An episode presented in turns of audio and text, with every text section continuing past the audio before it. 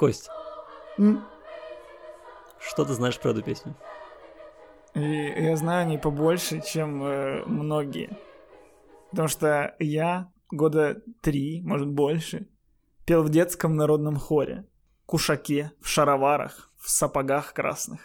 Эм, У нас было человек 30, я был сопрано, и мы ездили по всей Франции, чтобы петь старым, обеспеченным французам украинские народные песни. Украинские народные. Да. Ничего себе. Э, Сейчас э, в Канаде эта песня играет на каждом углу. Вот реально на каждом углу. И за последнюю неделю у меня, наверное, ну, три раза был спор с людьми о том, что это украинская песня или американская песня. Все они не верят, в упор не верят, что это украинская песня. А, И сейчас я вот для зрителей, которые, возможно, тоже не знают, я попытаюсь донести это. Мы с тобой попытаемся донести это. Потому что эта песня была придумана э, украинским. Я подготовился. Боже, наш подкаст становится образовательным. Э, эта песня называется э, «Щедрик». И она была Щедрик, написана щедрик, украинским... щедрівочка. Да, все правильно. И она была написана э, украинским композитором Миколою Леонтовичем в 1916 году. Э, Я куда на скайп урок пришел. Записываю, записываю, записываю. Записывая в Леонтович, 1916 да, году. не Леонтьев. Это другой. И только в 1936 году другой американский композитор переделал ее, он переделал полностью слова, но оставил музыку, и слова он не брал из украинской версии, он их написал с нуля. И эта песня стала настолько сильно ассоциироваться у американцев с Рождеством, да, что сейчас многим из них, ну, невероятно сложно поверить в то, что это не их песня, что это на самом деле украинская песня, а, которую они эм, просто переделали. Но ты уделал Вот. канадцев в Википедии? А я удел канадцев, украинцев, неверующих и россиян. Блин, отко- ну, э, россиян уделать много ума не надо. Но э, как могут украинцы не знать, что щедрик-щедрик, щедрівочка прилетіла ластівочка? Стала собі щебетати, господаря викликати. Вийди, вийди, господарю, подивися на кошару. И как в один дома начинается. Там мовички покотилися. Я самый такой драматичный момент, когда часы бахнули. Представляешь себе? Это, это у меня с детства гордость. У меня с детства гордость, когда я смотрю «Один дома», и вот на этом моменте я всегда знаю, мам, мам, это наша песня. Мы в кинематографе. Ну, кстати, да, вот эта песня, у нас, у нас подкаст о кино, и эта песня очень с кино связана. Она в Гарри Поттере была, она была в «Один дома», и, в принципе, в разных я версиях в- во всех рождественских фильмах. Не, ну слушай. Я думаю, что многие знают. Я поэтому и начал говорить об этом, потому что я тоже думал, что все знают, и оказалось, что многие не знают. Поэтому, ребят, распространяйте эту информацию. Слушай, ну такое рождественское начало прям получилось тематическое. Да, это хороший, плохой, злой подкаст о кино. Костя, М, ты купил авоську? Слушай, у меня есть четкое ощущение, что наш подкаст слушают в Гугле или в Фейсбуке. Потому что э, после прошлого подкаста мне в Инстаграме между сторис постоянно предлагали купить шоперы. Реально? и- да. Причем я даже присмотрел себе один, который такой, как в форме брелка. Ты оттуда вытягиваешь пакет. Если ты отпускаешь, он обратно в, брелок. Но он вот такого размера.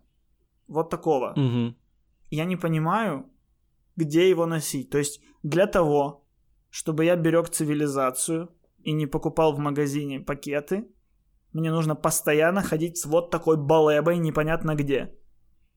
Мои походы в магазин, А. они очень-очень спонтанные. Я не, готов все время носить с собой что-то больше, чем моё кар- мой карман. Вот так вот. Комфорт, спасение планеты. Ну ты виноват, что шоперы Выбирай. такие маленькие. А те, которые большие, они очень, ну, большие. Большие. Поэтому хипстеры, они эм, им гораздо легче, потому что они всегда с собой носят тряпичную сумку на плече, в которую можно положить шопер. И они, и они в магазине покупают э, один стручок сельдерея. Мы э, будем над этим работать и к там сотому выпуску сделаем из тебя вегетарианца. В целом весь этот подкаст это проект по улучшению Константина Трембовецкого. Так так и есть, так и есть. Это подкаст о кино и о нас с тобой, потому что мы э, больше познаем себя в этом подкасте. Мы же не были Да. с тобой такими шовинистами до подкаста. А в этом подкасте мы уже, ну, оскорбили всех, кого только могли. Поэтому, ну, мы глубже познаем себя, и, и люди познают нас зачем-то. Да, было бы гораздо лучше, если бы мы записывали этот подкаст и никуда не выкладывали, просто пересматривали сами. И развитие было бы, и никакого а, компрометирующего материала на нас не, по- не появлялось бы. Беда, что нас прослушивают. Ты как бы не обратил на это внимания. Конечно, нас прослушивают. Мы заливаем это, Кость. Мы... Я напомню тебе, я напомню тебе, что мы это заливаем на YouTube, на Apple Podcast, на эм, Google подкасты. И более того, со вчерашнего дня на Spotify. Если кто-то нас слушает из э, за рубежа, вы можете на Spotify нас слушать. Вот, возможно, э, люди, которые э, заведуют контекстной рекламой в Гугле, они тоже нас слушают и предлагают тебе шоперы, шоперсы, как это правильно? Ну, слушай, тогда они, наверное, должны были увидеть, сколько у нас прослушиваний и просмотров, и понять, что у меня нет денег на лишний шопер.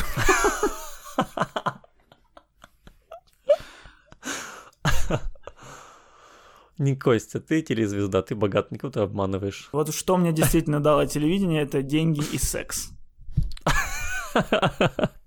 Поэтому а, приходится конючить фотографию груди в подкасте.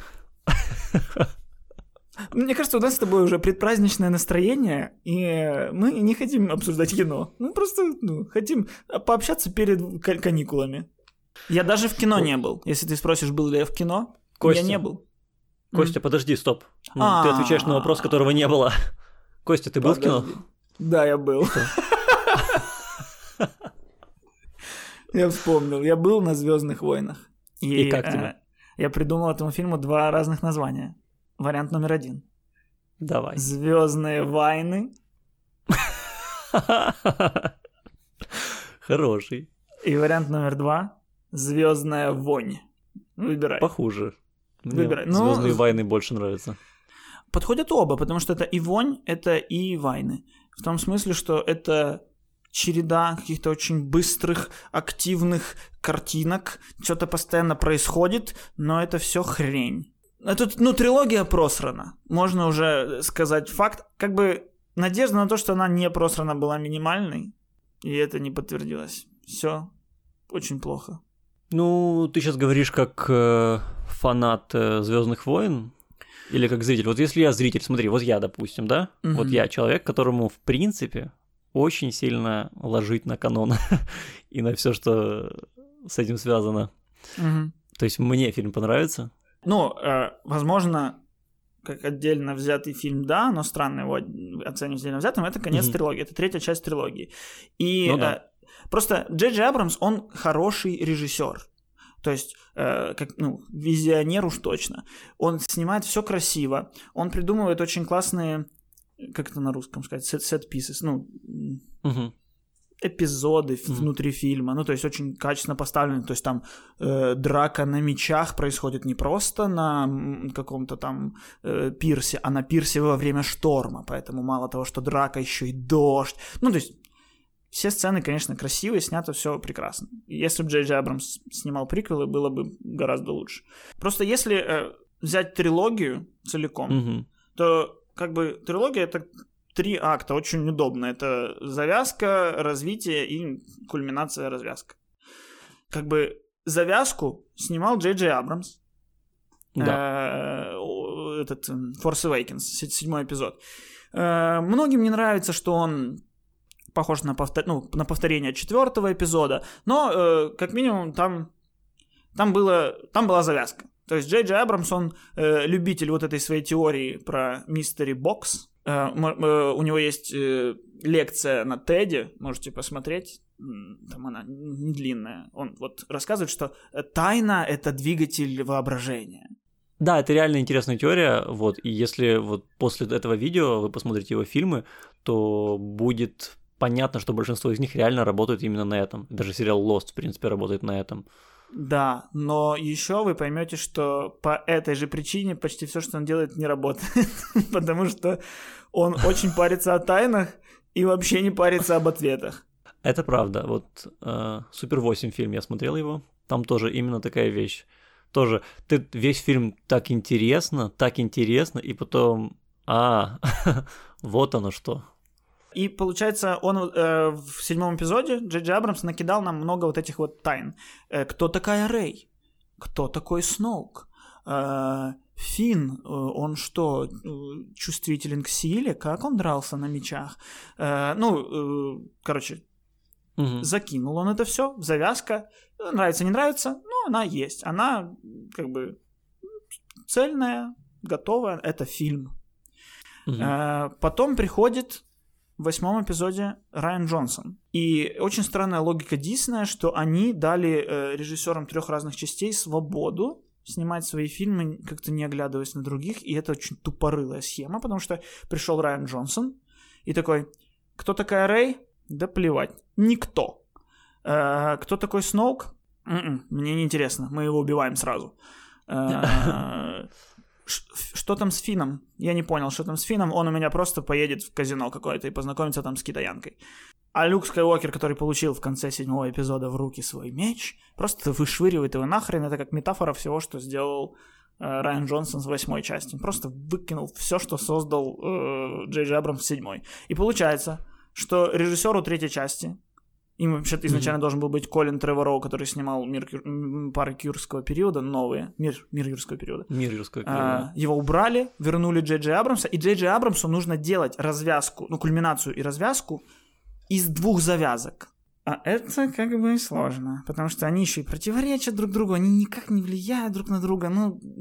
И поэтому эта часть была просто частью каких-то тупорылых оправданий. Я не знаю, мне уходить в спойлеры или, или что?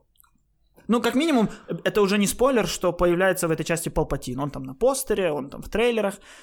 И этот mm-hmm. Палпатин явно появляется из ниоткуда. Ну, то есть, первые две части, ну, ничего не сделали для появления Палпатина. А Палпатин появился в третьей части, потому что мы Сноука убили, нам надо зло. А, кто же может быть? А, пусть будет кто там. Палпатин, он выжил. Он в шестом эпизоде выжил. Кстати. Помните тот момент, когда его скинули, он умер? Он выжил. Да, мы оправдали. И вот вся девятая часть, она из таких оправданий. Палпатин говорит, это я придумал Сноука. Рэй, оказывается, не никто, а никто, потому что так решили твои родители, чтобы ты была никем, но на самом деле ты кто-то. Вау. Это... Со мной случилось Зачем... так же.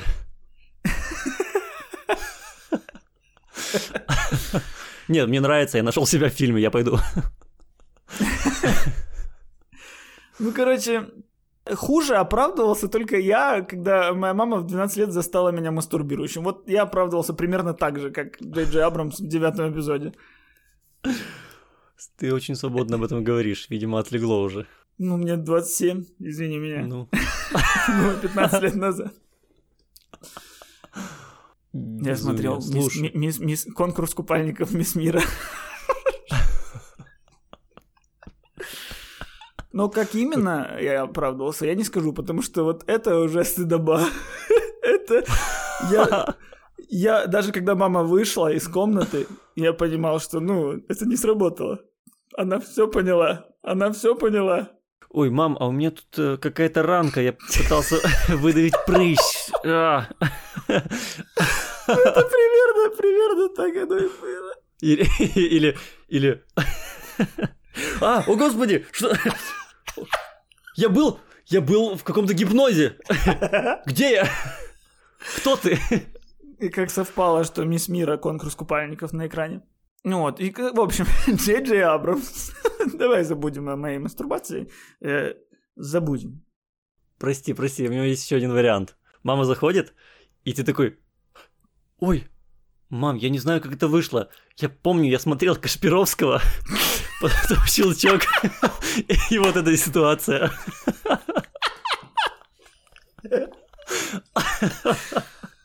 Ой. Неплохо. Да. Наши, я понимаю, наши зрители не знают, как Кашпировский. Но если вдруг... Короче, вернемся к кино. Э, Джей Джей Абрамс пооправдывал все вот эти вот, то, что не сходится между двумя частями. Э, ну, тоже тот факт, что эта трилогия вообще несостоятельна, очень легко понять, потому что во второй части вводили нам китаянку полненькую, mm и в третьей части ее минут четыре, наверное, она на экране. Просто тот меч, который э, Люк Скайуокер выкидывает, попадает в нее случайно и убивает ее. Ну да. В начале фильма. Хотел Извините бы, за спойлер. Джей Абрамс хотел бы сделать так. И для того, чтобы был какой-то экшен, Джей Джей Абрамс начал класть свои вот эти вот коробочки с тайнами. Э, там в этом фильме минимум три МакГаффина. Э, МакГаффин это... Вещь, да, которую герои пытаются найти и больше всего хотят. Ну да, то есть это какая-то да. вещь, э, владение которой и является фабулой. Ну то есть нам нужно что-то найти. И вот эта вещь, она является двигателем сюжета. Угу. И получается структура финала трилогии это структура. Нам нужно найти пирамидку, которая скажет, где находится что-то. Они угу. находят эту пирамидку, и в пирамидке сказано, где находится нож. Они ищут нож, они находят нож, и оказывается, а, этот нож на самом деле карта. Нам нужно найти то место, куда ведет этот нож. Они отправляются в то место, где этот нож, и в этом месте с помощью ножа находят то место, где скрывается что-то, а я не буду спойлерить, что. Ну, короче... Смерть Кощеева. Да. Ну, или яйцо, а в нем игла, а в ней смерть Кощеева. Я понял. Схема нормальная, давно работает. Так она не работает ни хрена. Это ну, даже не, э, не компьютерная игра. То есть просто мы двигаемся из, из точки в точку, из точки в точку мы двигаемся. Мы пришли сюда, что дальше? Ага, сюда. Это что за драматургия такая? Mm-hmm. Это потом, это так mm-hmm. появля... так получается, когда ты три фильма не рассказывал никакую цельную историю. А стрелять нужно, а бегать нужно, а биться нужно. Хорошо. Удивительным образом ты, э, в принципе, не отбил у меня желание посмотреть этот фильм. В То смысле? Да, это я, вот я вот э, это удивительно, потому что у нас есть схема с Костей. Э, Костя ходит на фильмы про по комиксам и рассказывает мне о них. И в основном я после этого не иду. Хотя но я хвалю. в этом случае. Да, но в этом случае э, я почему-то все равно хочу пойти. Не знаю, не знаю почему. Да потому что ты говноед, получается, Миша, вот почему. Я тебе рассказываю, что это плохо. Нет, ну слушай, логично на это идти, если ты, ну, тратил уже свое время на первые две части, ну, странно не пойти на третью. Я понимаю, почему люди... Я тратил, да, я тратил. Потому что, ну, ты уже знаешь эту историю, ты хочешь хоть какую-то концовку узнать, хоть плохую.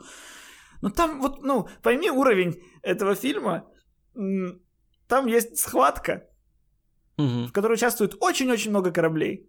Тысяча кораблей да. работают от навигации одной антенны, либо же от навигации в одном корабле. И если сломать навигацию на одном корабле, то упадут, точнее, не будут понимать, куда лететь, тысячи кораблей. А знаешь, как легко понять, куда лететь? Планета mm. внизу, космос вверху, лети вверх.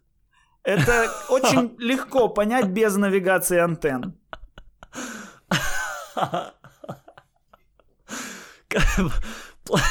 Нет, внизу космос. Не понимаем, куда лететь? Ну, летим, штурвалом летим, блин. Ну, хорошо. Желание смотреть стало меньше.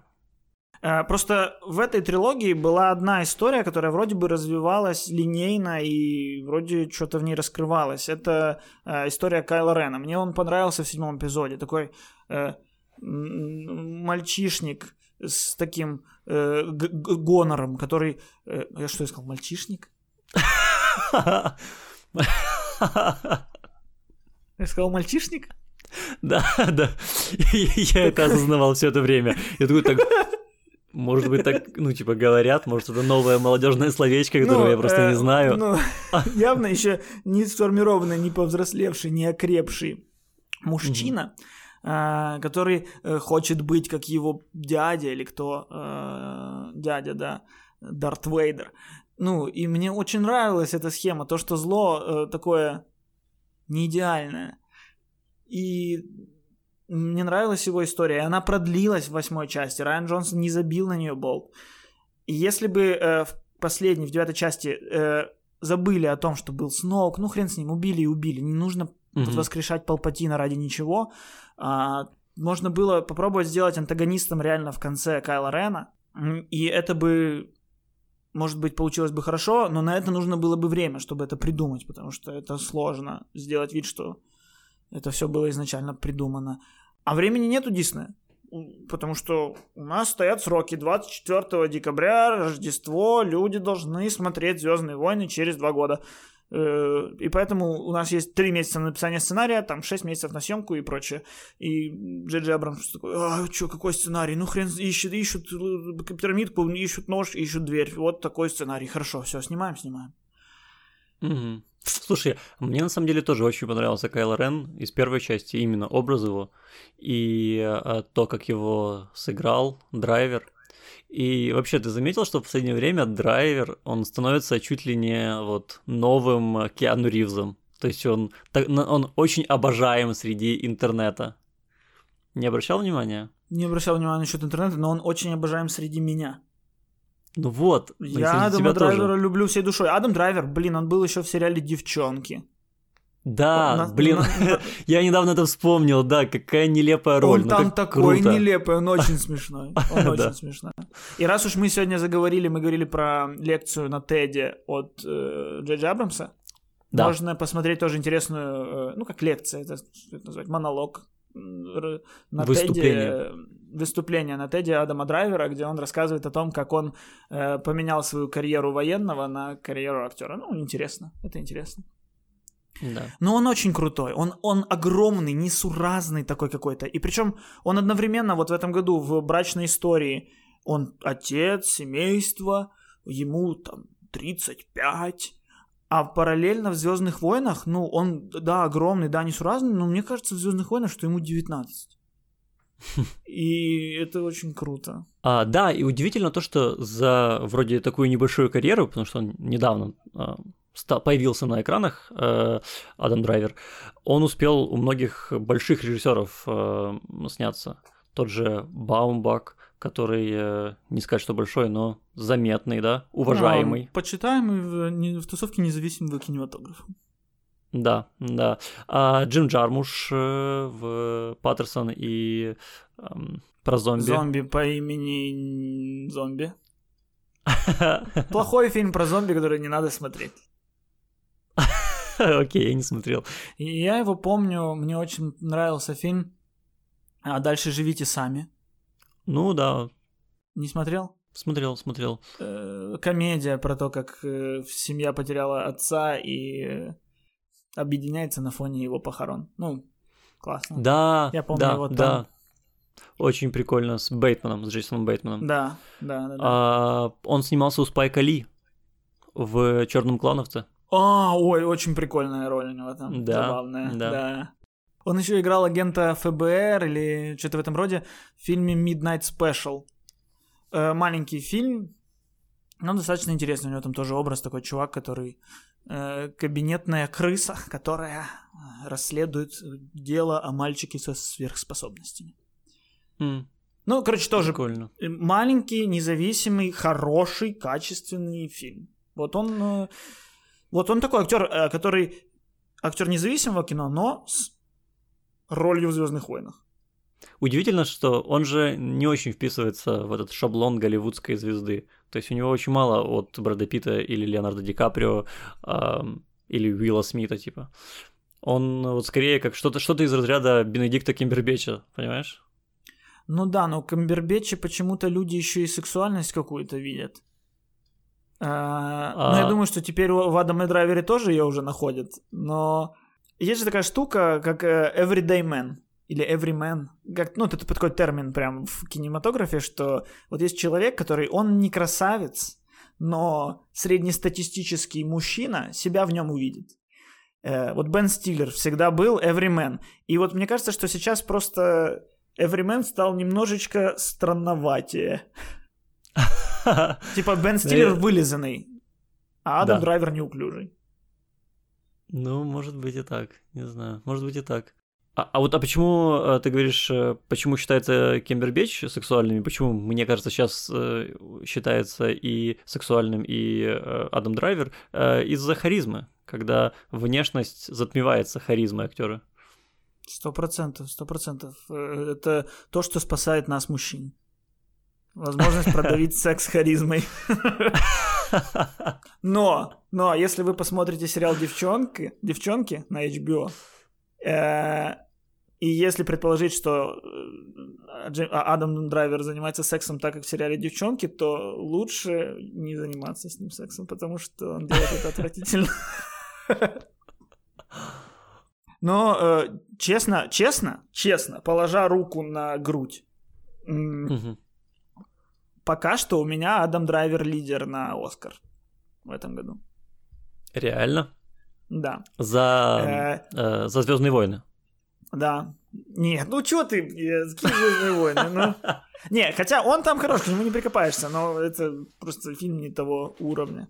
Э, за брачную историю. Вообще, очень забавно, что сейчас вот все актеры уже, ну, практически все замешаны во франшизах. То есть э, на Оскар по моему мнению, ну и так по раскладам, э, за лучшую мужскую роль, например, будут номинированы там, ну как кажется, Хокин Феникс за mm-hmm. Джокера, за франшизу, Адам Драйвер, который Кайло Рен. Э, Но за маленький независимый фильм. Не, ну да, да, я имею в виду, что все замешаны. Mm-hmm. То есть э, Скарлетт Йоханссон, например, тоже она черная вдова, которая тоже может за брачную историю получить номинацию. Э, Роберт Паттисон, который может получить номинацию за маяк. Он угу. Бэтмен наш следующий. Э, с ним же Уильям Дефо в маяке. Он зеленый гоблин. Ну, все, уже практически нет актеров, которые бы не были. И это классно на фоне вот этих вот разговоров там с Скорсезе, что Марвел не кино, супергеройское кино хрень. Вот, Слушай, ну крутые это... актеры крутого уровня показывают, что, блин, да ты можешь сниматься и в Марвеле, можешь сниматься и в Брачной истории, ты можешь сниматься и в Звездных войнах, можешь сниматься и у Джармуша.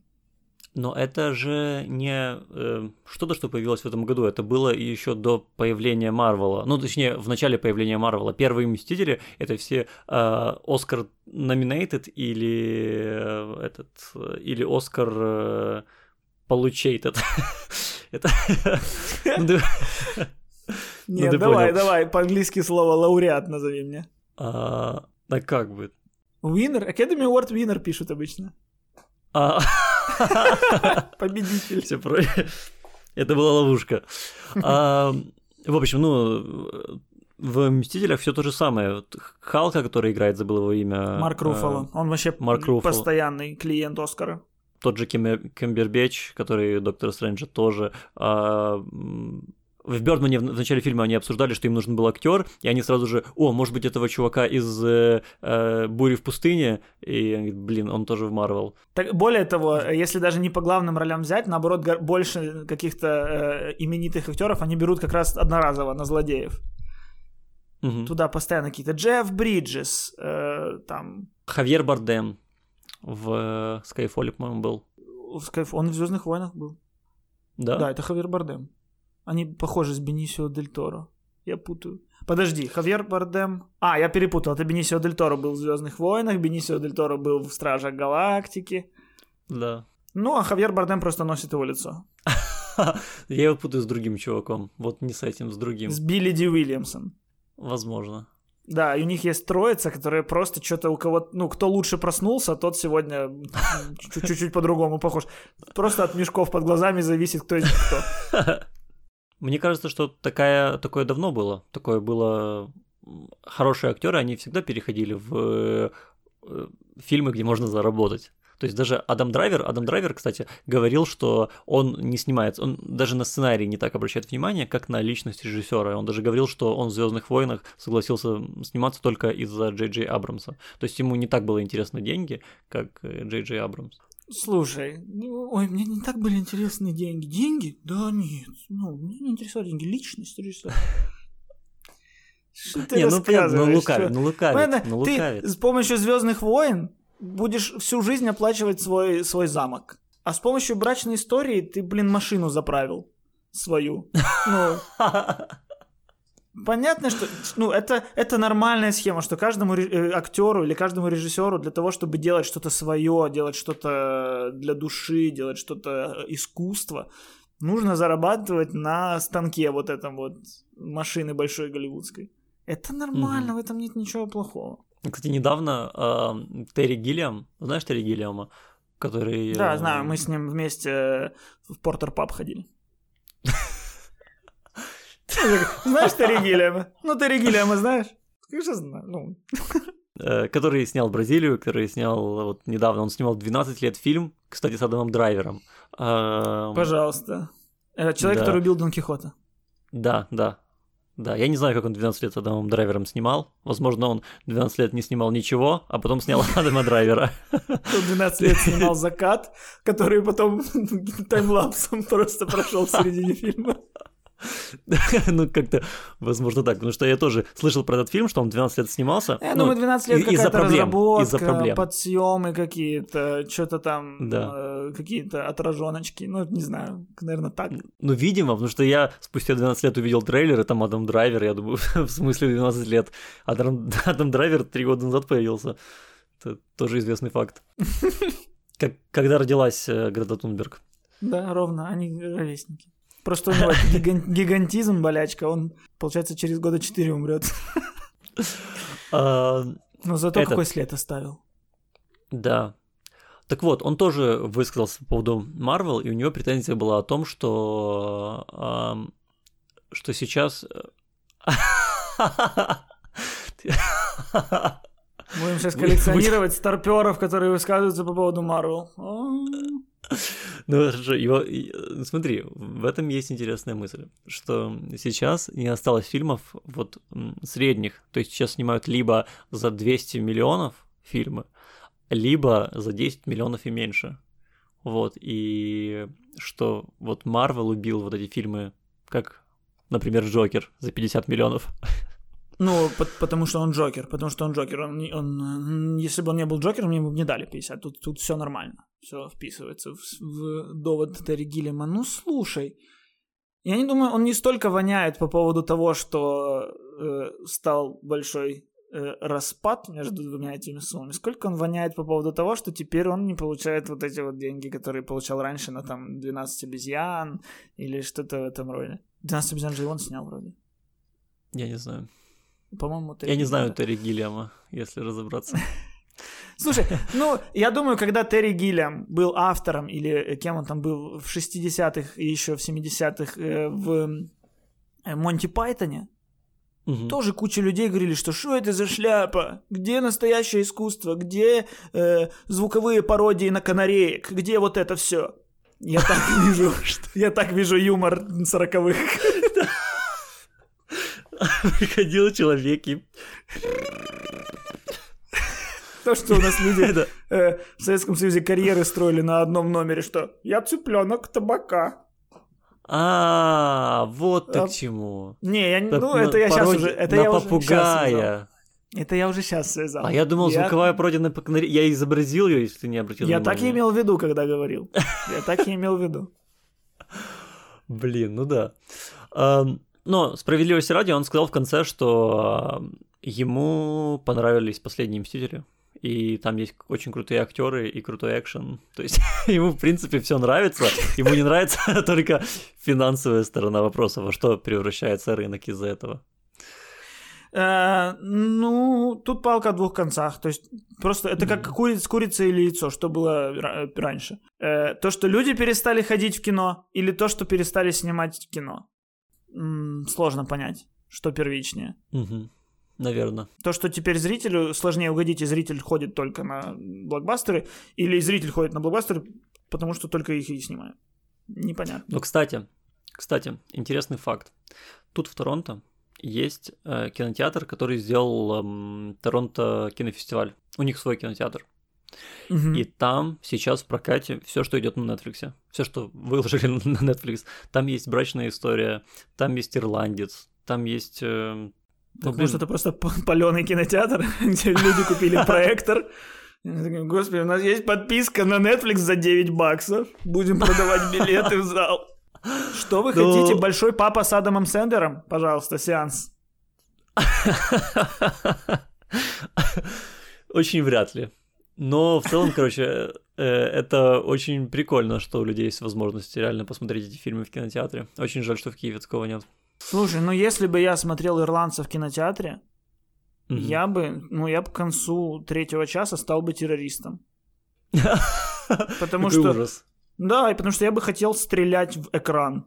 Потому что ну, это, ну, я дома это еле высидел, а я дома и позы менял, я дома ходил по комнате.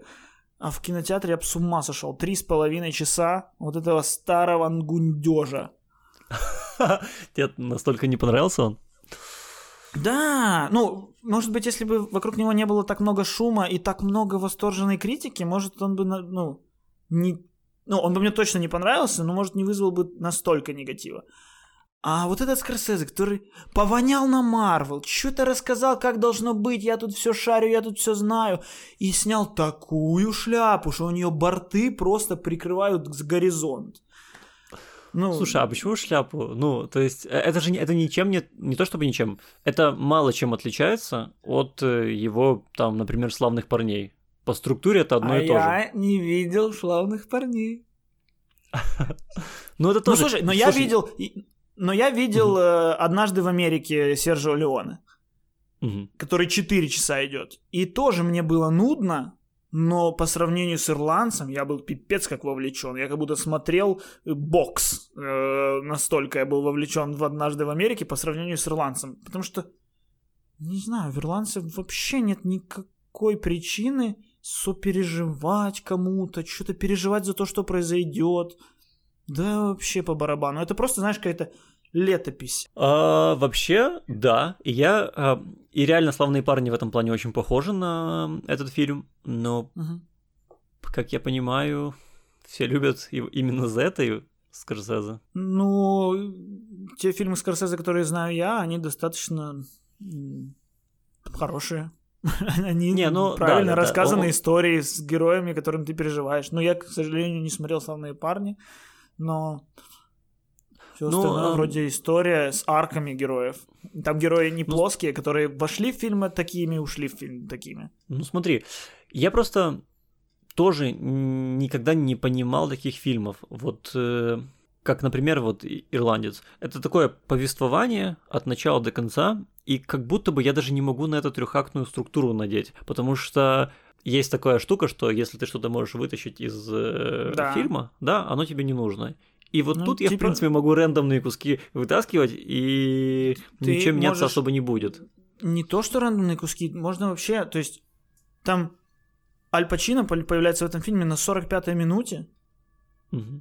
И все, что было до этого, по факту просто привело к тому, что он познакомился с Аль Пачино. Ну, то есть можно все это убрать, сделать какую-то другую там причину знакомства и все. И... Но просто то первый час потом там сыграет на четвертом часу. Но... Ну там было в конце, там просто в конце была вот эта вот его дилемма. Ну да. Ну опять мы спойлерим, там было кто как бы кто больше для него, а, я не знаю, авторитет, да, друг, с кем он ближе они подумали о нем и не подумали о нас, потому что мы, на, для нас, зрителей, он не авторитет и не друг. Нам плевать на его переживания, кто для него там друг, кто не друг. Мне плевать. Он какой был в начале фильма такой, я помогу, я сделаю, хорошо, что, хорошо. Все, что мне за него переживать, что, ну, я не понимаю. Вот это там весь фильм как метафора на самого Скорсезе, потому что весь фильм это старый, престарелый э, Роберт Де Ниро, рассказывает вот эту историю никому, просто в камеру. Было дело, значит, так. И, и знаешь, вот это, когда тебе дед рассказывает историю, а ты его из уважения не останавливаешь, и он начинает уходить в детали, которые не важны. Типа, ехал я со своим напарником Игорем. А Игорь, он же сам, знаешь, он же с Чувашии, а там народ такой, они, у них праздники вот эти, постоянно костюмы. Ну, короче, совсем другая культура. У меня же девушка из Чувашии была когда-то тоже. Так они один в один с Игорем. Девушка Марина была. Мы с ней учились вместе. И ты такой, стоп, дед, а про дальнобой ты рассказывал. Какая Марина? И вот этот фильм весь такой же. Просто деда понесло. Боже, ты... Он рассказывает у тебя получается рассказывать как стройно у тебя про Игоря получается рассказывать. Это, это из жизни откуда-то? Нет. Я очень мало понимаю, что такое чувашия. Первое да, слово, ну я теперь верю, что, что там, там отдельная культура, Кость. Я слышал, что там отдельная культура. У меня у знакомого там девушка оттуда была, у деда, и друг. Вот. Так они очень похожи были. Ну вот точно так же, получается, в фильме Де Ниро рассказывает историю во всех деталях, и точно так же в жизни Скорсезе рассказывает историю во всех деталях. Ну, типа, спокойно можно было обойтись без вообще 60% этого фильма и добавить, ну прикинь, три с половиной часа у фильма, а нам не добавили ни минутки для того, чтобы сопереживать главному герою. Хотя у него же тоже есть э, история, что он, ну, он же, получается, стал бандитом после войны, то есть в этом есть какая-то драма. У на- Ну, это же большая беда, когда там э, солдаты не могут себя найти в мирное время. Потому Ну что да. они пережи- пережили войну, и у них деформировалось сознание. Это прикольная беда, это, это глубокая драма. Это прикольная беда. Уф, к твоей карьере конец. Ну, в смысле, что это интересно для кино. Это, Да. это Да. глубоко, и в этом есть в чем копаться, это классно. А тут просто, да, я такой, я воевал в катании, вот как, склеечка, пых-пых, все. И, блин, в этой склейке ему 24 года. А там в кадре, если посмотреть, там же весь фильм придуман, что омоложение актеров, а Да. все омоложение, которое они сделали, они просто делали вот так вот. Форма лица не меняется, у них просто глаже кожи. Слушай, забавно было, когда э, он был, то есть, наверное, на лет э, 30 моложе, я не знаю, ну, там 35 ему было по сюжету, наверное. На войне И он 24, пошел- 25. Я, я, я сверял времена потом по статьям. Окей. Вот А кадр на когда войне, ему него- 25 лет, он младше нас. А, больно что-то коль- кольнуло. А, И когда у него уже появилась дочь, и он пошел ее защищать с, э, эм, в магазинчик, и он Да. там бьет бакалейщика. Он вроде бы там 35-летний, но он двигается как такой старый человек. То есть он прям медленно двигается. Он бьет этого человека, э, там размахивается ножкой, и в принципе этот человек мог бы откатиться уже куда-то, убежать. Да. Ну, э, э, там, кстати, я нашел оправдание этому, потому что он когда первый раз пнул человека, и там что-то разбилось окно, там сразу показали большой след крови. Типа оправдать, что ну он кровоточит, поэтому он от таких ударов слабый. Ну, то есть, видимо, там э, какой-то сосуд перерезал человек, и поэтому он боится. Ну, э, я читал интервью и узнал, что э, Скорсезе, ну, короче, вот эти вот старички, которые собрались э, «Лебединую песню» свою спеть, они сразу сказали, мы не будем сниматься с э, вот этими точками и камерами на лице. М-м. Мы актеры старого Голливуда, мы его против этого всего. Это Реально? отвлекает, да, это отвлекает нас от актерской игры, от погружения в образы и в целом. Это, этого не должно быть. И Скорсезе типа дал задачу съемочной группе, ну как это там работает в студии, что нужно будет сделать омоложение, при том, что мы никак не снимаем э, motion. Мы никак ничего не считываем. И поэтому пришлось для съемок этого фильма изобретать новый способ захвата э, движения.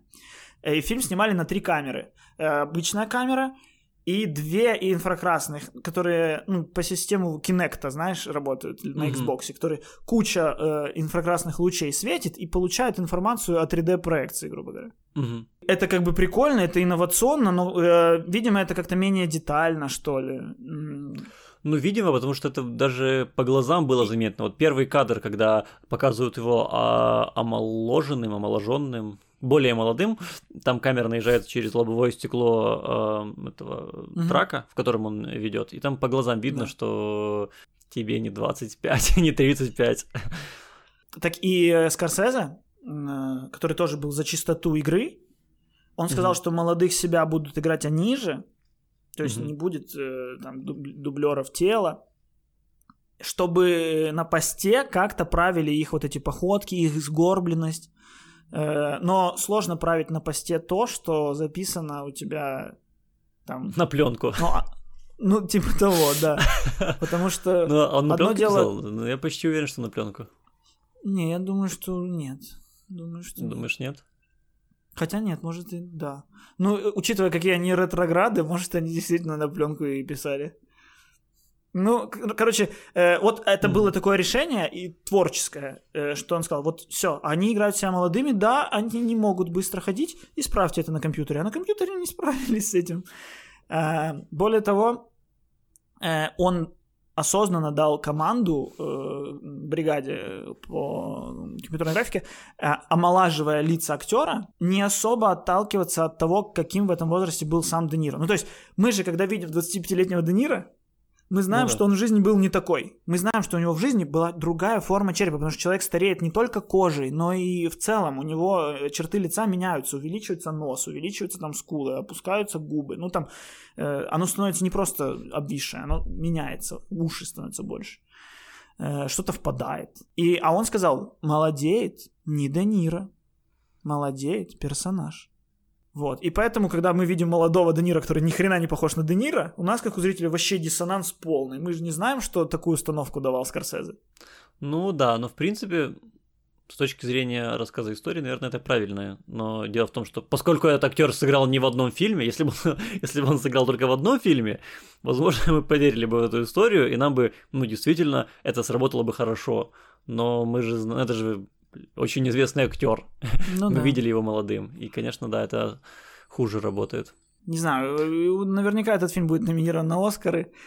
И Джо Слушай, Пэши, наверное. наверное, номинируют, который в этом фильме просто за столами посидел. Ну да, класс, это Джо Пэши. Мы не видели его в кино 20 лет. Это легенда. Он снимался в культовых фильмах.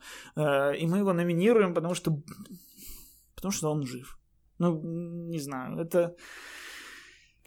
Слушай, ну... Эм... Злюсь. Злюсь! А, мне просто показалось, что этот фильм, вот он, э, у него какая-то книжная структура, вот Потому что он по книге. а книжная.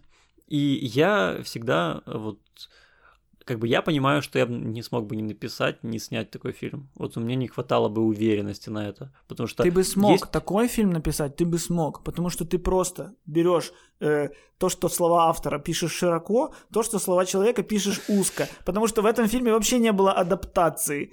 Э, этот фильм был просто сколько там в книге 400 страниц, 400 страниц снимаем, не убираем ничего. Книги и кино это разные вообще вещи.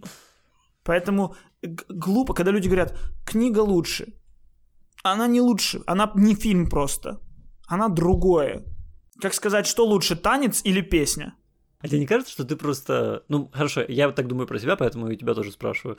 А, тебе не кажется, что ты просто воспитан вот этой вот трехактной структурой и фильмами, в которых, у которых на 75-й минуте обязательно происходит э, определенный момент в сюжете, что герой там э, э, теряет все, что у него было, и в, кон- и в конце выходит победителем. То есть, ну, кажется, во-первых, что... не всегда. Ну, понятно, что не всегда, но в целом я уверен, что вот фильмы в такой структуре э, в 90-е, когда я смотрел кино э, в детстве, э, на меня очень сильно повлияли. И, возможно, сейчас мне такой фильм реально сложнее просто принять, потому что э, он не цепляет мой интерес так, как цепляли те фильмы. Я, и да, они дешево цепляли, как оказалось, спустя годы, но тем не менее они цепляли, а вот это не цепляет. Слушай, мне кажется, трехактная структура существует, не навязана нам там она с 90-х, она существует со времен Аристотеля.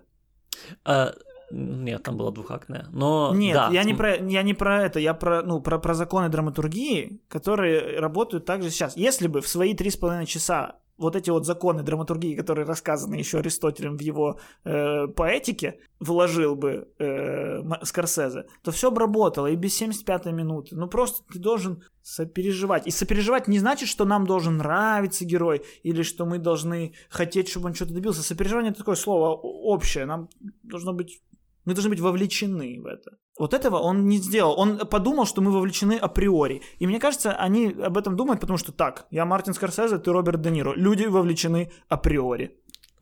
Ну, нет. Слушай, ну, а, ну, мне кажется, трехактная структура там была в любом случае. Она была. Да. Просто она была, она была, ну вот, э, ну, три с половиной часа. Ну, три с половиной часа. Там начало было полфильма. И, в принципе, ничего же не мешало ему начать эту рас- историю рассказывать с университета, еще до войны. А если бы захотел Скорсезе, он бы и так рассказал. Если бы ему дали денег на 7 часов, я думаю, он бы снял 7. Он просто охренел, что ему дали денег. Я помню информацию о том, что следующий фильм Скорсезе это «Ирландец», еще до того, как он «Волка с Уолл-стрит» снял. Потому что я еще в Одессе жил, по-моему. Ну, то есть это было лет 8 назад. Я интересовался, что бы почитать. И я всегда, когда ищу, что почитать, я залезаю, залезаю на MDB в будущие годы и смотрю, что выйдет в качестве фильма через пару лет. Потому что, mm-hmm. думаю, я и почитаю, и потом еще и сравню, как это сделали фильмом. А раз это решили сделать фильмом, значит, наверное, эта книга хорошая. То есть идеальная схема. Ну да. И так я когда-то увидел про ирландца вот эту книгу э, «Говорят, ты красишь заборы», как-то так называется. Эм, но не нашел дома, я на русском. Красишь дома. Говорят, ты красишь дома. Ну, он там просто в фильме так говорил. Я не знаю, как называется книга, он в фильме говорил. По-моему, она так и называется. Нет, там в конце, в конце фильма перед титрами крупная эта надпись. Не ирландец, а говорят, ты красишь дома. В начале фильма ирландец, а в конце надпись. А, ну, и... Это первая реплика, по-моему, в фильме вообще. Он говорит, да, говорят, ну, ты типа, дома. Я тогда не понимал, это, что это, это шифр, это шифр для убиваешь людей. Угу. Вот. Э, но не нашел я на русском. Но тогда уже заинтересовался, потому что это Скорсезе, это величина, это криминал, я обожаю. И все ждал, ждал его, и вот прошло лет 8, и его только сняли. И мне кажется, что не зря его не снимали столько лет. Мне кажется, студии читали, понимали, что так, Скорсезе, ты что-то уже это просто, просто переложенная книга. Это Слушай, да я не 150 тобой... миллионов в кусты. Это Мне фильм, а, смотри, фильм тоже, ну, не мой, очевидно, не мой. Мне не было супер интересно все это время, но я не думаю, что вот было вот то, что, то, о чем ты говоришь, потому что у него были до этого фильмы такие же, вот прям такие же. Ну вот «Славные парни», посмотри, там тоже э, про парня, который Э, взрослеет, вливается в э, бандитскую тусовку, становится... Ну, короче, это как будто бы книга тоже. Тоже очень длинно.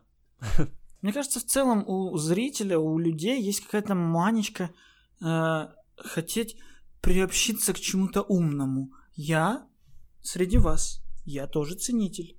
Я вот э, э мне понравился ирландец. Хотя, блин, это трех с половиной часовой фильм не самый лучший среди трех с половиной часовых фильмов, и у него э, рейтинги там среди рецензий зрителей там, под 97%. Но я не верю, что так может быть, учитывая, что вот я и ты нам не понравилось. То есть 100% людей, которых я знаю, кто посмотрел «Ирландца», моих знакомых, ладно, не 100%, ну 80%, им не понравилось. Ну, Это ну, 80% из 5 человек.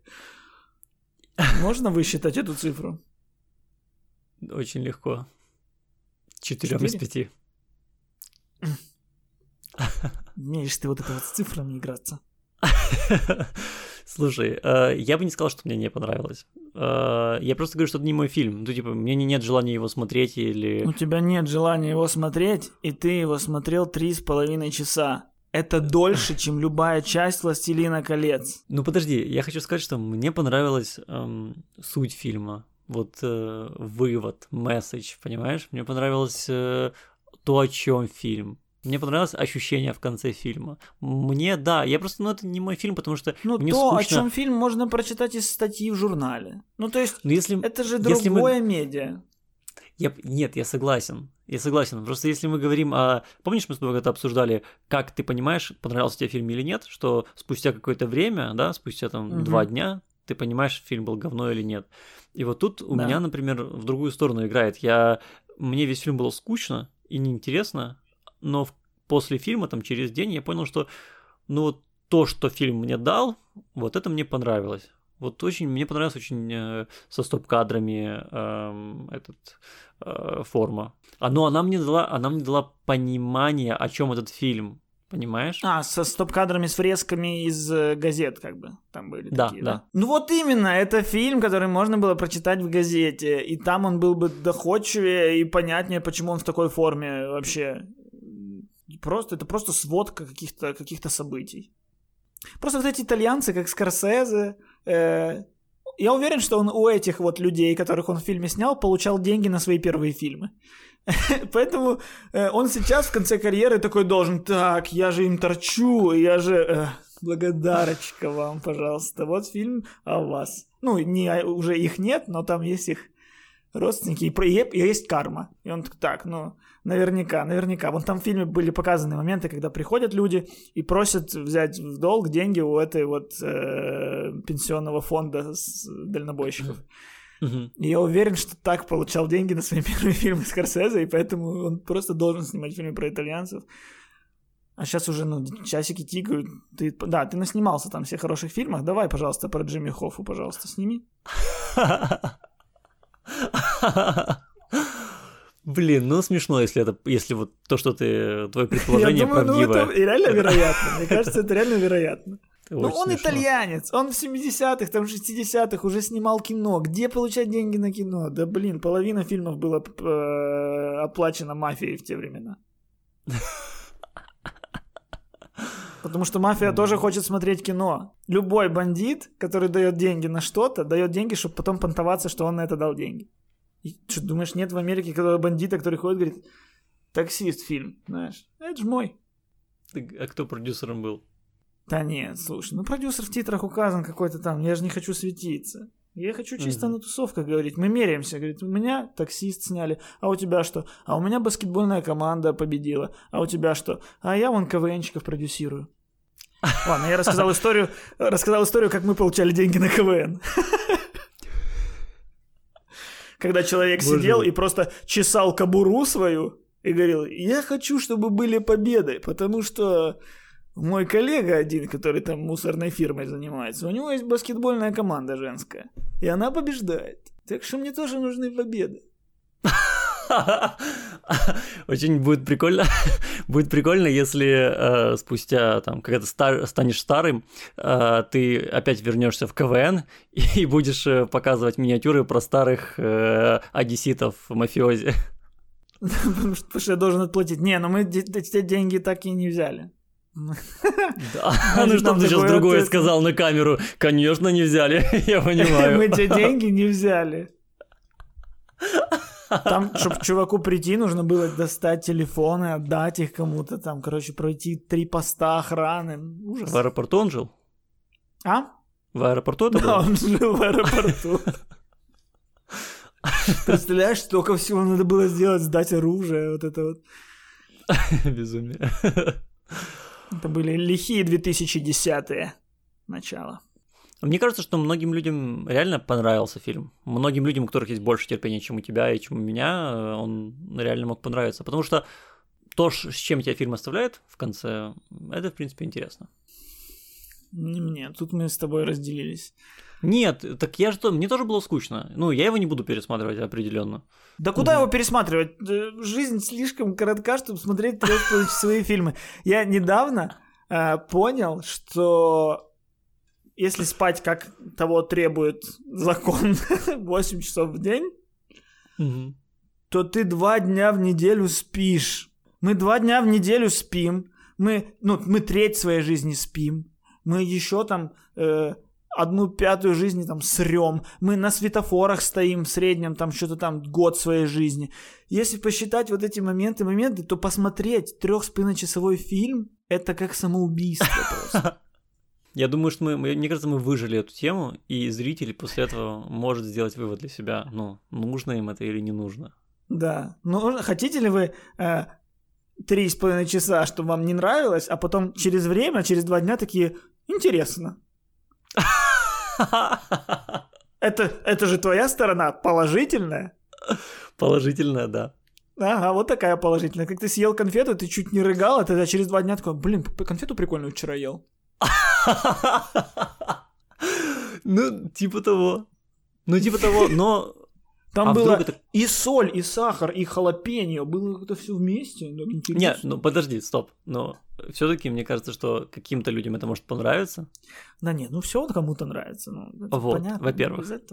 А во-вторых, а конфета поменяет твою жизнь. Может, этот фильм жизнь мою поменял. Может быть, я теперь понял жизнь, Кость. Тебе 27 лет. Я надеюсь, что ты понял жизнь уже. Ладно, мы ирландца вот так вот сделали. Вот так вот. Все, обсосали. А, кстати, а, кстати, твой любимый режиссер Ари Астер Ну да, похвалил. похвалил. Похвалил, который похвалил. снял э, реинкарнацию Hereditary. Слушай, ну у каждого Похвалил, есть сказал, guil- guilty что- pleasure. У каждого, Да. у каждого есть э, что-то, что ты любишь, но оно отвратительно. Это как... А э, э, у меня это запах проезжающего КамАЗа. Ну вот люблю. Ну ничего не могу с этим поделать. Как много я тебе узнал в этом подкасте, в этом выпуске. Но, ну да, я согласен, что что-то в этом есть. В запахе проезжающего КамАЗа что-то есть. Вот такой вывод. Ну, ты так же сказал про как минимум, как, как минимум, когда ты сказал, что э, про запах проезжающего КамАЗа, я понял, про какой запах ты конкретно говоришь. То есть вот. э, я вижу, почему тебе он нравится. Это, ну, это не имеет ничего общего с какими-то сексуальными моими предпочтениями. Просто нравится. Да. Всё. Вот бы это не, не КамАЗ. Фетиш. Большая техника. трубу. Да, обожаю большую технику. Но э, я точно, точно понятно, что какой бы он ни был хороший, плохой, нравится он не нравится, этот фильм явно будет представлен во всяких оскаровских гонках. Потому что даже если мои предпочтения не уважал Мартин Скорсезе, то мы все уважаем Мартина Скорсезе. И, в принципе, этот фильм не повлиял на мое отношение к нему, потому что, ну, да, плохой фильм, но он не перестал быть Мартином Скорсезе, и точно так же Оскар будет, как Мэрил Стрип. Она пять минут снимается в каком-то дерьме, и ее получает номинацию на Оскар. Вот так будет с Мартином Скорсезе и со всеми, кто снялся. Ну, слушай, ну также на Оскаре будет э, «Однажды в Голливуде», который, ну, у меня, правда, меньше причин для того, чтобы любить этот фильм, чем «Ирландца». Я с тобой согласен. ну, тоже, тоже Тарантино мы тоже уважаем. Оскар скоро просто превратится в вечеринку взаимоуважения. Что так, в этом году кто-то из тех, кого мы уважаем, что-то сделал? Да, номинируем. Ну, так, сложно тем молодым, которые, которые не см- добились Подожди, уважения. не сложно, не сложно. Не сложно? Вот я на этой неделе еще посмотрел фильм. Был очень продуктивная неделя у меня была по просмотру кино. Я посмотрел фильм «Маяк». «Маяк»? «Маяк» — это черно-белый, квадратный фильм про двух людей на маяке. И это было увлекательнее четырехчасового фильма про мафию. И режиссер этого фильма как раз-таки молодой Роберт Эггерс, чувак, которого э, фильм «Ведьма» я упоминал, когда говорил про итоги десятых годов и э, вот этот вот ренессанс хорроров. Вот mm-hmm. его фильм «Ведьма» — это один из тех фильмов, которые э, очень знаковые вот в этом новой эпохе хорроров, как, когда хорроры стали произведениями искусства. И mm. этот фильм тоже маяк кто-то причисляет к фильмам ужасов, я бы не стал, но это такой крутой психологический триллер, реально э, ну, очень круто показано то, как люди сходят с ума. Я когда-то придумывал похожую идею только про двух космонавтов, но я же никто, и когда я придумываю идею, это все. Я придумал идею, это максимум, на что способна моя голова. А Роберт Эггерс сделал фильм, и он его... И этот, в этом фильме событие происходит в 1890 году, и есть прям ощущение, что этот фильм как будто и тогда был снят. Это просто охренительно. И актерские работы безумные. Ну, короче, вот что я советую, так это обязательно смотреть. И обязательно смотреть э, с субтитрами, э, ну, какими, какими вам надо. Может, вы и английский поймете. Но там просто английский такой, какой он был в 1890-м. То есть даже он американцам, не англичанам, не всем понятен. Э, да, потому что этот чувак, этот Эггерс, он очень сильно вдается в подробности. Ведьма у него тоже происходила в прошлом, и она тоже вся была такая, там все так разговаривали, как в прошлом. Ну, короче, чувак очень в детали смотрит, круто. Ну, такого я еще не получал эмоционально. Это что-то что-то что-то новое. Что-то новое, причем что это что-то очень старое по факту. Ну, это фильм, сделанный закос под супер э, первые какие-то фильмы, но ну, это, это вот на уровне вот здесь. Это вот не сюда, это вот сюда. Круто, круто, я посмотрю обязательно его. И там много пердежа, там много дрочки. Там именно... А. И это и смешно. И стра... А, ты думаешь, мне поэтому понравилось? Да, а. как американский пирог. Как американский пирог, как лучший фильм в истории кино. Американский пирог в 90-х годах, в 900-х годах, 1900-х. Ну, прекрасно. Да, вот, 900-е начались, ну вот, как будто бы хронологически с, с маяка, в 910-м каком-то происходит там действие, а закончились американским пирогом. Пердеж, это как бы закупорил собой 900-е. А, кстати, он же выиграл что-то в Канск... на Канском кинофестивале, ты знаешь? Да, я надеюсь, потому что, ну, я, я уверен, да. что он и на Оскаре что-то выиграет. Я уверен. Паттисон, Круто. может, перебьет драйвера моего. Ну, может. Там реально есть за что.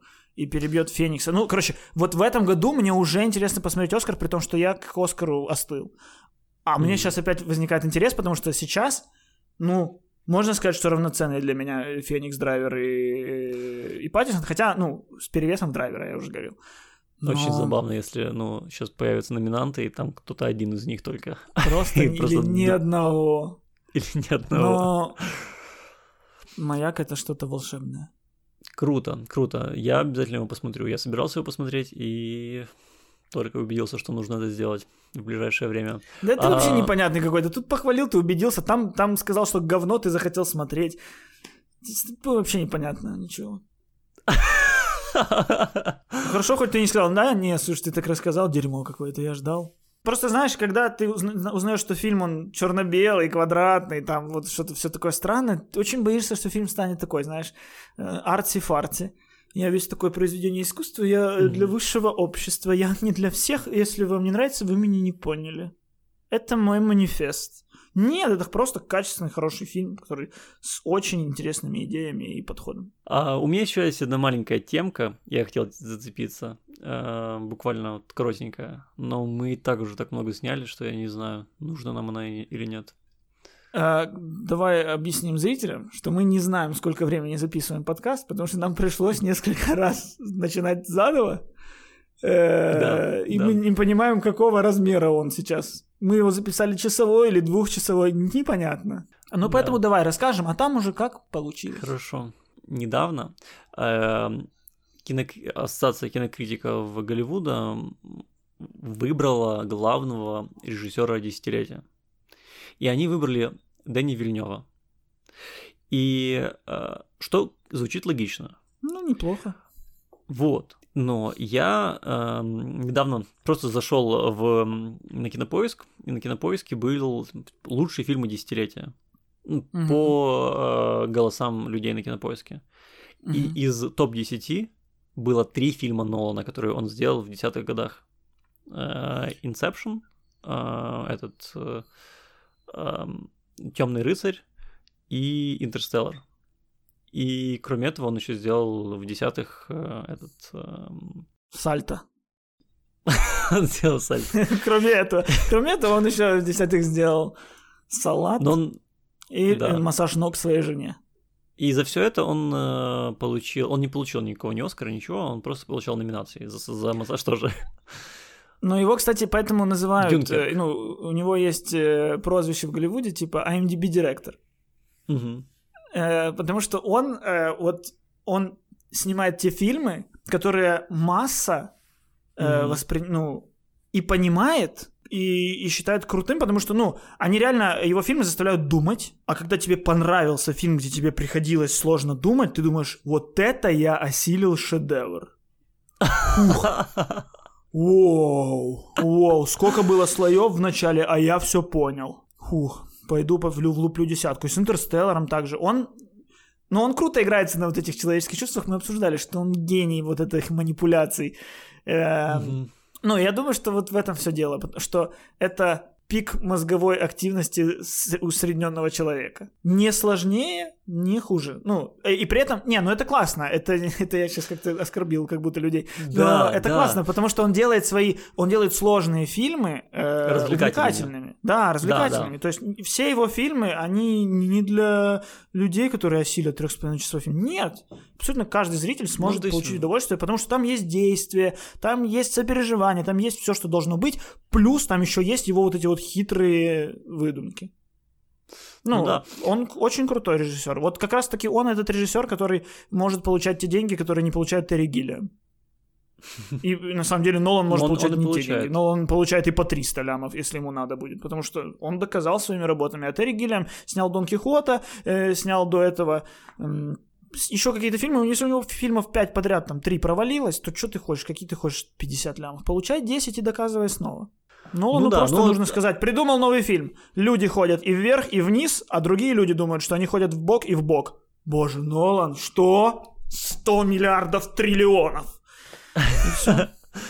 Ну, хорошо. А ну, тебе не кажется, что вот это делает его как раз э, главным режиссером десятилетия, потому что он же и а сделал свои главные фильмы в этом. Э, кинокритики э, Голливуда. И они взяли просто... Да, я люблю очень Дани Вильнева, но... И он Вильнёв просто снял... разноплановее. Да, да. Он снял реально хорошие фильмы, но из чего ты вот... Есть что-то такое за 10 лет, э, что ты такой, типа, вот это величайший фильм там десятилетия, да, по, хоть по чьему-то Ну, мнению. Смотри, ну там же не говорили, что он снял лучший фильм. Там, сня... там говорят, что он лучший режиссер. Но если так посмотреть, он снял э, крутейший триллер «Пленницы», который мне очень нравится. Да. Э, Враг. он- это, Джек- это еще как де- детектив в какой-то степени, а детективов у нас мало. Враг с Джейком Джилленхол. Это как раз вот арти немножечко такое уже что-то очень хитрое, Да. выдуманное, не для всех, но при этом мне понравилось тоже. А, что он снял? Он снял э, Сикарио. Сикарио. Потом Такой снял... маскулинный боевик. Ну, то есть пока все очень разное. да, он снял снял- притяжение, э, притяжение, как оно, прибытие. И, и ремейк э, Бегущего по лезвию. «Бег- Бегущего по лезвию, да. У него еще был какой-то культовый его первый черно-белый фильм, который создал Пожары. ему имя.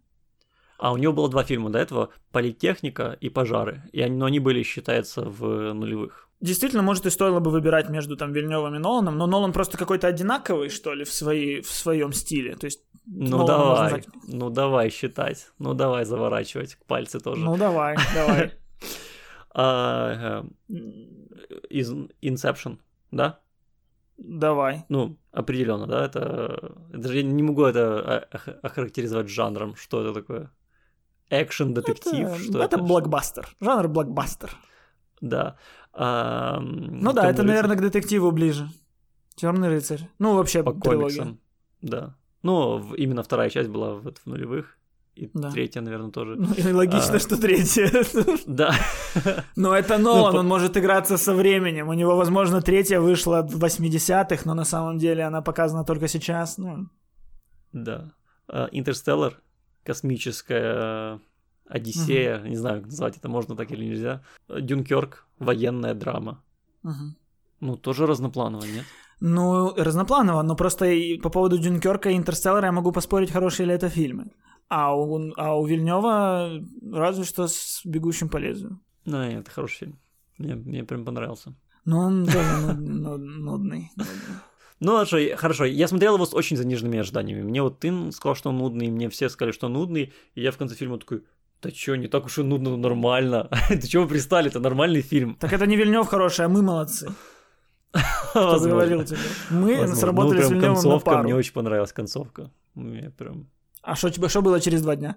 Я такой, вау, еще лучше, чем было.